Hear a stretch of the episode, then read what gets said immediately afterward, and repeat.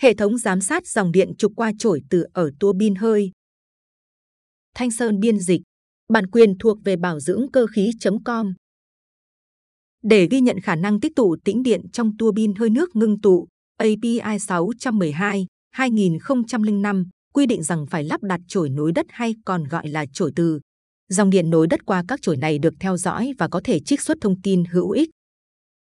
Chổi nối đất hay chổi từ lấy dòng điện từ rô to xuống đất đến điểm nó phóng xuống đất để tĩnh điện không tích tụ trên rô to.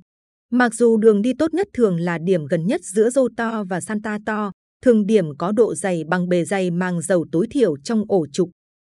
Thông thường, điểm có độ dày màng dầu tối thiểu này là ổ chặn phía tác động, ách tịp thất bia dinh, trồi nối đất cho trục tua bin dùng cho hai mục đích chổi có thể truyền một lượng nhỏ dòng điện tới mặt đất để ngăn ngừa hư hỏng do phóng hổ quang qua các bộ phận của máy, đặc biệt là các ổ trục. Chổi cũng cho phép đo dòng điện, điện áp trên trục, cho phép đánh giá tình trạng tĩnh điện của máy. Trong các máy quay, có hai loại dòng điện, dòng tĩnh điện và dòng điện từ. Dòng tĩnh điện chủ yếu được tạo ra bởi các hạt hay giọt nước va chạm với cánh tua bin, thường xảy ra trong các tầng cánh phía cuối của tua bin hơi nước, hơi có độ ẩm ướt cao. Thông thường có thể được xử lý bằng một chổi nối đất trên mỗi trục. Dòng điện tĩnh điện thường gây ra hư hỏng nhỏ, chẳng hạn như làm mòn mặt 3 bit ổ trục và sự tiến triển của hư hỏng tương đối chậm. Dòng điện từ thường là do từ tính dư hoặc dòng điện dò, được tạo ra bởi các máy điện, chẳng hạn như máy phát điện, động cơ điện và máy kích từ.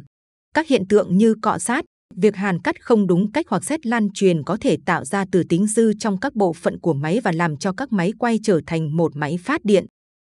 Dòng điện từ có thể có sức công phá cực lớn, thiệt hại nghiêm trọng và có thể xảy ra nhanh chóng vì mật độ dòng điện cao. Có thể xảy ra hư hỏng như các vùng bị cháy cục bộ và hàn dính giữa các bộ phận với nhau.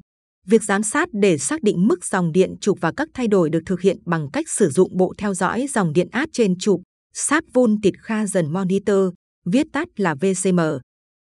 VCM đo điện áp và dòng điện đi qua các chổi nối đất. Tốt nhất, đầu ra của VCM nên được kết nối với thiết bị ghi hoặc máy ghi dữ liệu thời gian thực để có thể sử dụng xu hướng chen của điện áp V và dòng điện I để phát hiện những thay đổi trong đặc tính điện của trục.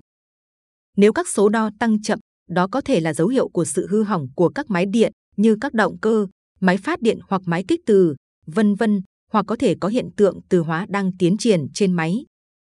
Nếu dòng điện tăng đột ngột, có thể cho thấy hiện tượng tự nhiễm từ đã xảy ra, có thể do những nguyên nhân đã đề cập ở trên.